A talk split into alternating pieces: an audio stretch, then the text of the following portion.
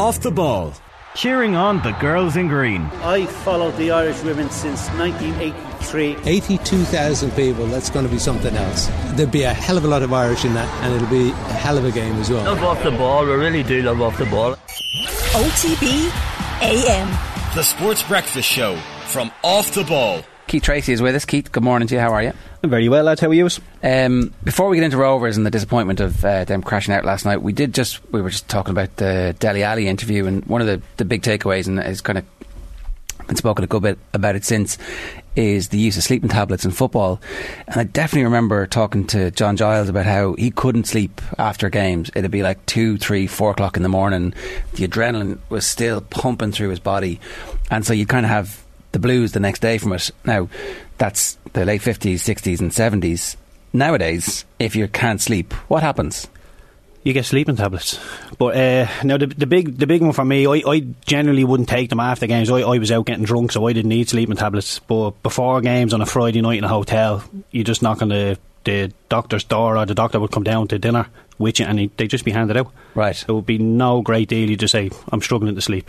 There you go, two sleeping tablets, no problem. And do you not wake up feeling a bit groggy and therefore not, not at your very best as a footballer the next day? No, not really. The trade off is you feel if, you, if you're not going to sleep, you're not going to play well. If you sleep, at least you've got some chance of playing well. Yeah, sometimes for, for players, you just get into this rhythm of you take a sleeping tablet, you go to sleep, you wake up, you have your coffee, you go to the game, and it just becomes a routine. So, yeah, sometimes I, I never felt groggy. I always felt good, and you know, like I say, footballers are very uh, very superstitious with this stuff. So you have one good game after having a sleeping tablet on a Friday, you do it the next Friday and the next Friday, and before you know it, you're quickly into a habit, and it's not a good thing. But towards the end, I. I I came away from football in England about I think it was 2013 14 and the doctors were starting to clamp down on it. They weren't handing them out quite as readily, but you were getting them. You just had to be a little bit more persistent with your complaining. But they were clamping down on it. But it's still very very persistent. Because I don't know if, uh, if people haven't seen the Boris Becker documentary, after his incredible early success, there's this period where he's not great and he's complete playboy and having the crack. Um, but he's addicted to sleeping pills in, in at, at one stage in it as well and has to come off them and it's really difficult for him. And when you stop taking them, was it easy or was it straightforward or was like could you? I just got through it. It was you know when I came back and. Uh, even playing for Barnsley towards the end when I was playing when I was staying in hotels I, I, wouldn't be getting sleeping tablets and I'd just be sitting there staring at the ceiling most of the night and you'd wake up and wouldn't feel great yeah. and you're just in a bit of a, a, groggy mood and you're thinking I didn't sleep well you don't play well and you, you, sort of have to you get in this rut and you sort of have to kickstart yourself out of it and just you know cop on a little bit but uh, yeah it does it you do get into that habit of just taking them and before you know it it's it becomes the norm and you know you, it's not easy but yeah, I think a lot of players are probably struggling with stuff like that, and it's just the, the wonderful, weird world of football. Was it more prevalent, Keith, at more clubs than others? Like I was chatting to a, a, former professional fo- Premier League footballer quite recently, and he was saying it was everywhere. Like mm. every footballer he knew was on sleeping tablets. Everywhere, like, literally, you, you, go down for dinner at seven o'clock uh, at night in the hotel on a Friday night, and the doctor would just be there, and he'd be literally going, and he'd just be popping them out, and people would just have their hands out, would be going over lads' shoulders. It was literally the exception, you might get one or two who go, no, I'm okay. But generally, most of the squads I was in, everybody was popping sleeping tablets at night. And here's the thing, right? Uh, if they work for you and you're not getting addicted to them, that's fine. But if that's the only way you can sleep in advance of big occasions, then it becomes slightly problematic. Yeah, well, uh, this is what I'm saying. Towards the end, did you get told? So, you, uh, uh, towards the end, they started to say, "By the way, this could be a problem, but here you go." Yeah, well, I, I think a lot of people like there was at the start when I when I broke into force teams there was maybe one or two lads that would take sleeping tablets. Right. then you know two or three years in it would be the majority of the squad. And then I think the doctors and the managers were starting to cop on that 90% of the squad are taking sleeping tablets on a Friday night. And yeah it, it they did start to clamp down on it but then like I've had ones where the doctor would say to the manager, "Okay, I won't be handing out them," but then you'd walk in the corridor and you'd give you two and you'd go to okay. sleep. So yeah. it'd be behind managers' backs as well. Could yeah. you could you sleep without them in advance of a match? I could, I, I, could sleep, but like I said, there'd be an awful lot of lying there, you know, staring at the ceiling, scrolling through my phone. Yeah. Eventually, I would get to sleep, but it, it wouldn't be as as mm. quickly. You know, maybe it does a bit of a placebo effect in it all, but yeah, if I pop the sleeping tablet by half ten, I'm generally in bed, tucked up and sleeping. Right. Uh, okay. Really interesting stuff. Let's get on to Rovers last night, which was less interesting, but um, it's a big setback for the league. Like, um, We can talk about Rovers specifically, but uh, we really need our teams performing well in Europe. And just at the moment, for whatever reason, we're not performing well in Europe.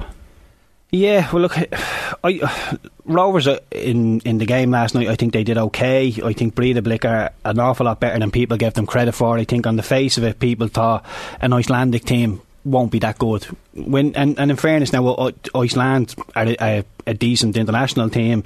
I get it with the Faroes, I get it with Gibraltar, I get it with Luxembourg. People half dismissing them teams, but Iceland, Breidablik, very very good team and the first 45 minutes in Tallaght is what killed Rovers. They didn't turn up in the first 45 minutes. Uh, the second goal for Breidablik, I think your man tries to cross it. It just ends up in the back of the net. I think they're, they're quite lucky with that. And it, uh, look, Rovers away form in in, uh, in Europe hasn't been good. But the way, like, when when Rovers get the goal away, Sean Hoare is playing the left of a back three, and he's in midfield trying to press the ball you think, like, even what's the point? Just defend the space, keep it tight, keep it narrow. In the last quarter of the game, then you go and try and get something because it's, only a one goal this deficit. When they hit the back of the net, I thought, right, it's really, really hard. Now it's become nearly impossible. And they gave up three chances in a row, Rovers. It wasn't like they were dominating the game and Breidablik went bang and went, oh, it was like within 10 minutes they had three chances and a very good team would have hit the back three, would have hit the back of the net three times. Breidablik managed to do it once and then they did it twice and it was just I, I don't want to say that the setup from Rovers was naive because that's how Rovers play. That's how they play in this league. But I think they should have played a little bit deeper. Suffer the don't give any space in behind, make it really difficult, and try and get try and get Towell and uh, Towell and Burke an awful lot closer to Gaffney, which they did do, but they were leaving too much space in behind. They were on the halfway line at times, which for me is a little bit naive in hindsight. Rovers did have significant injuries. I think mm. both first choice wing backs um, and obviously Jack Byrne are out. And, like, you know, although they have a much bigger squad than everybody else and a much deeper squad than everybody else in the League of Ireland, they probably can't afford to have the pace of the players that were missing on the wings and also just Jack Byrne's experience and creativity. Yeah, well, look, I, I get that. Jack Byrne, a, a big, big miss Farrugia, a big, big, big miss as well. Uh, but Graham Burke, uh, he come on in the second half of the fourth leg looked really good for 10 minutes, looked like he could make something happen. Played the majority of the game last night, He scored a penalty, but you could see when he when he got taken off, he, he was screaming in anger. He wasn't happy. He was effing and jeffing, and that I think that was the frustration in his performance that he didn't really play well. And you know, although there was a lot of endeavour, they ran around, they tried, but in terms of personal performances. I don't think any of the Rovers players are walking away thinking I played well today. You know, it was it was they tried. Like I say, it, it's hard to be critical of players when they are trying and they're running around. But I just think standing on the halfway line, you know, 20 minutes into the first half, getting balls clipped down the side, you, it's inviting pressure, and I think Rovers just did it too many times. Roberto Lopez beaten for pace for the mm. first Breidablik goal. Like his performances lately have been. I guess now what you expect of, of Pico. Like in years gone by, he's been maybe struggling a, a bit lately. Yeah, look, I, I, like I like Pico Lopez, I like Sean Hoare and Dan Cleary. I think they're three really, really good centre halves. But when you have them three lads standing on the halfway line, they, look, they are quick, but there's quicker players out there for them. And if if I seen them three standing on the halfway line as a centre midfielder, I'm thinking this is going to be a decent day for me because I have all the space in the world down the channels to hit them. I can go down the side of Lopez, and I just thought the back three were exposed, and I, I don't think there's an awful lot of pace in the back three. That's why I, I, think it's nonsensical to be standing on the halfway line. You can do it in the League of Ireland, but when you go to in, into these European games, you have to show Breidablik a little bit of respect, stand off a little bit, let them frustrate them you know, let them try and keep the ball, but frustrate them and try and try and play for moments in the game, and then towards the end, you start throwing big punches. But they were out of the game before they even got a, a foothold in it. Is there recruitment wrong for Europe? Is it okay for Ireland, for the League of Ireland, but not good enough for European football? No, I, I, wouldn't say that. I just don't think. Look, I, I think obviously Breidablik are better than people give them credit for. I think that that's the underlying thing here. But I, I, just I think a lot of them didn't turn up. Graham Burke is obviously, oh, sorry, Jack uh, Jack Byrne's a big big mix. Graham Burke didn't play particularly well. Farrugia would be a, a, a, big impact on this team as well. And I think maybe tactically. It's like I say, it's very, very hard to be, be critical of Stephen Bradley and this Shamrock Rovers team. But I think in hindsight, if he could have it back, maybe play a little bit deeper, a mid to low block, and really suffocate that space in behind because they're very agile up front. Uh, the the point about not having the pace in the back three. Mm. Have they recruited pace in the team anyway? like, Yeah, well, I, Are they I, a bit I, short of pace at, at this level? I think all over the pitch. I think they're short the pace. I think that obviously Cavan is not. th- There's a lot of players there that are not slow, but you're thinking Graham Burke, good player, but he's more of a ball manipulator. Doesn't run away from people. Jack Byrne, the same ball manipulator. Doesn't run away from people. Can open people up with his passing. Rory Gaffney at times he's getting the ball into his chest. He will run down the channels, but again doesn't exactly run away from people. And when Gaffney comes to the ball, you need people threatening him behind to to get the press a little bit looser. And look, there was moments in the game. Rory Gaffney had a snapshot that went really close. The, the goalkeeper made a decent save, but like I say, the the game last night was was quite quite a decent tempo. They were playing forward early Rovers in the first ten minutes. They looked decent. I thought with uh, with Burke and Towell and Poom all committing to the press. I thought this is really brave. But then when you go and lose two one, it becomes into the realm and uh, naive again. The lack of goals has to be a concern, doesn't it? Like that penalty last night's the first goal in, in what four matches for Yeah. Rovers. That that's that's a poor return for a team that's supposedly the best in the country. Yeah, and it's like I think they had sixty percent of the ball in the first half and sixty percent of the ball in the second half. So they had the the lion's share of possession in both halves, and just just failing to be to be really productive with it. And they- got shots off, but you know I'm not sitting here saying oh that chance they should have scored, that chance they should have scored. I think the Sean Hoare one where he takes a touch in the box, his first touch is good, but just two or three breather play players in front of him, he would have done very well to squeeze that past anybody. They'd one or two chances where he huffed and puffed, but yeah, the, the quality of chance that, that Rovers are making at the minute is not up to the standard that you would think. And like you say, in this league, they'll get away with that. They'll hit the back of the net. They'll Right. make better chances. But Because that was, I think, Stuart Byrne's point that they're not being driven to mm. excellence. They're being driven to grand, and that's enough to win the League of Ireland. But it's not. It's not inspiring them to go above and beyond to reach a point where uh, they're doing stuff that they've never done before, and they're creating their own sense of history in European football. Is that is that not taking into context the fact that the rest of Europe is actually light years ahead of. So Iceland, for example, you, you make the point about um, their international side. They obviously beat England in the Euros when Roy Hodgson was the manager, and then there was like all this kind of how the hell did this happen? They invested loads of money in facilities. Yeah. They've loads of indoor training facilities that uh, their tiny population uses during the winter, and the contact hours with the players is higher than our contact hours, and so therefore, you know, uh, they're coming off a higher base, and we shouldn't ignore that. But at the same time. Stuart's point was essentially there's no great rival pushing them and putting them to the pin of their collar to the point where they're in games like this and they're thinking their way through it or they're coming up with something different. Yeah, look, I, I get that, but I, I would I would be putting the mirror up to the lads and thinking, right, you can win the league at a canter. You aren't really at full tilt to win the league, but you need to look at yourselves and de- like. I know I, I played for St. Pat's when we were in Europe, and as soon as you go into the dressing room, the, the first game of pre-season, you start talking about the European game. So there's, there's no lack of motivation here for the Rovers players. There really isn't. So to be saying, uh, well, they're having an off week in, in the league here and there, and that hasn't been great. This has been coming. This has been coming in the pipeline. They knew it was coming. I expected them to raise their levels. They did. And look, on paper, with Rovers league form, you could probably think this is no surprise for them to lose to Breidablik because they haven't been great in the league. And I know there's people screaming they're top of the league, they're winning at a canter, but their performances individually, their standards that they can reach, they haven't quite reached. And yeah, maybe like it, it took me years to find out as a professional footballer, you can't just turn it on like a tap. It doesn't just turn on. It needs to be an every every time thing. So if Rovers aren't getting the consistency in the league, it's only uh, it's only logical to think that they're, they're not going to hit the, the levels in Europe, and they haven't. But look, I- yeah, I, I think they just need to look at themselves and be be more driven by themselves and think like I want to play well in Europe. I want to put myself in the shop window and, and not worry about how the league is doing. Uh, Neil Smith says tactically so conservative by Bradley over both legs. They had nothing to unlock Breidablik. Kenny is really lively and he allows Gaffney to peel off and make runs. Pity he didn't start last night. So. Uh, um, What does he mean by conservative? Because I thought he was really aggressive in his press and playing high forward tempo. Like the amount of numbers he was, pre- like he only left O'Neill in the centre, uh, the centre mid position. Bo- uh, Towell, Poom, Burke, Finn, Kavanagh were all committing to the press. So to say it was conservative, I don't know about that. I'd have probably liked to see him play a little bit more conservative and drop back a little bit and squeeze and make it really horrible, and play for moments in the game. But that's not the Rovers' way. I get that. okay, so you don't think he's ta- tactically conservative generally then?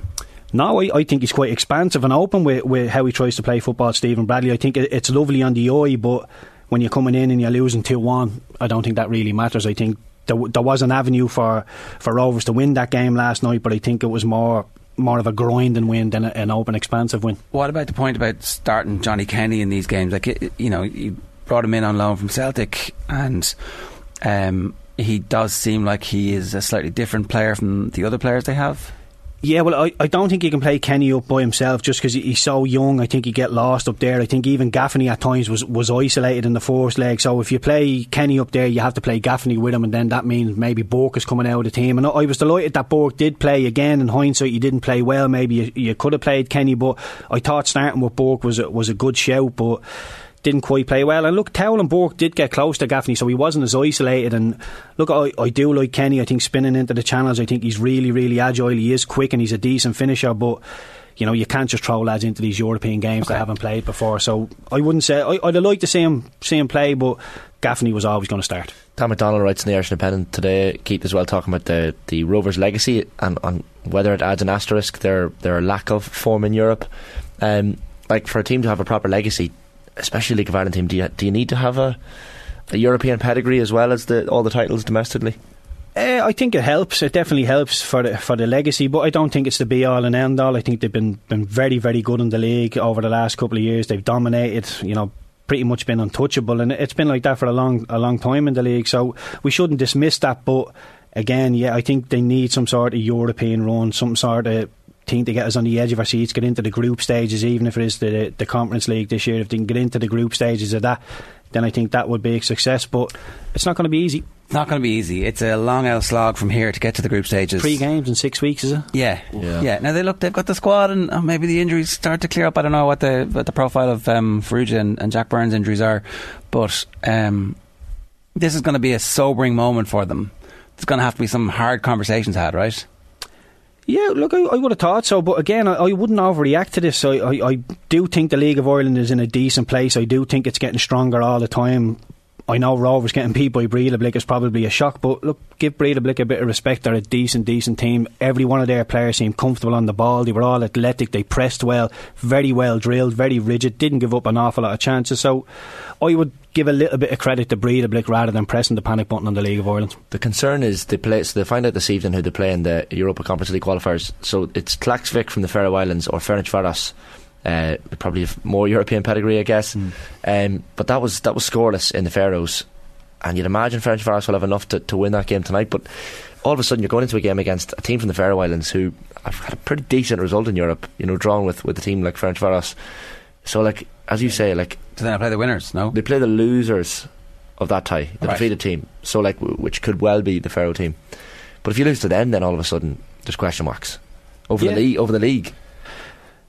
Yeah, again, but uh, I think that's a very broad comparison. People saying, "Oh, the League of Ireland up against a, a Faroe Islands team, we should beat them." I don't think it's as black and white as that. I think there is some there is some decent gems in this league, and look in the in the European competition. So, look, I, I, I don't think you can throw a blanket and say we should beat every Faroe team there is out there. There is some decent teams. So, look, we'll wait and see what they're like and see who they get, but. I do expect Rovers now to go on a little bit of a run. Whether they get to the actual league stages or not remains to be seen. But I think they should win at least a you know a couple of games. What about Pats against uh, Dudelange? They they looked like things were going pear shaped for them, but they got themselves back into the game.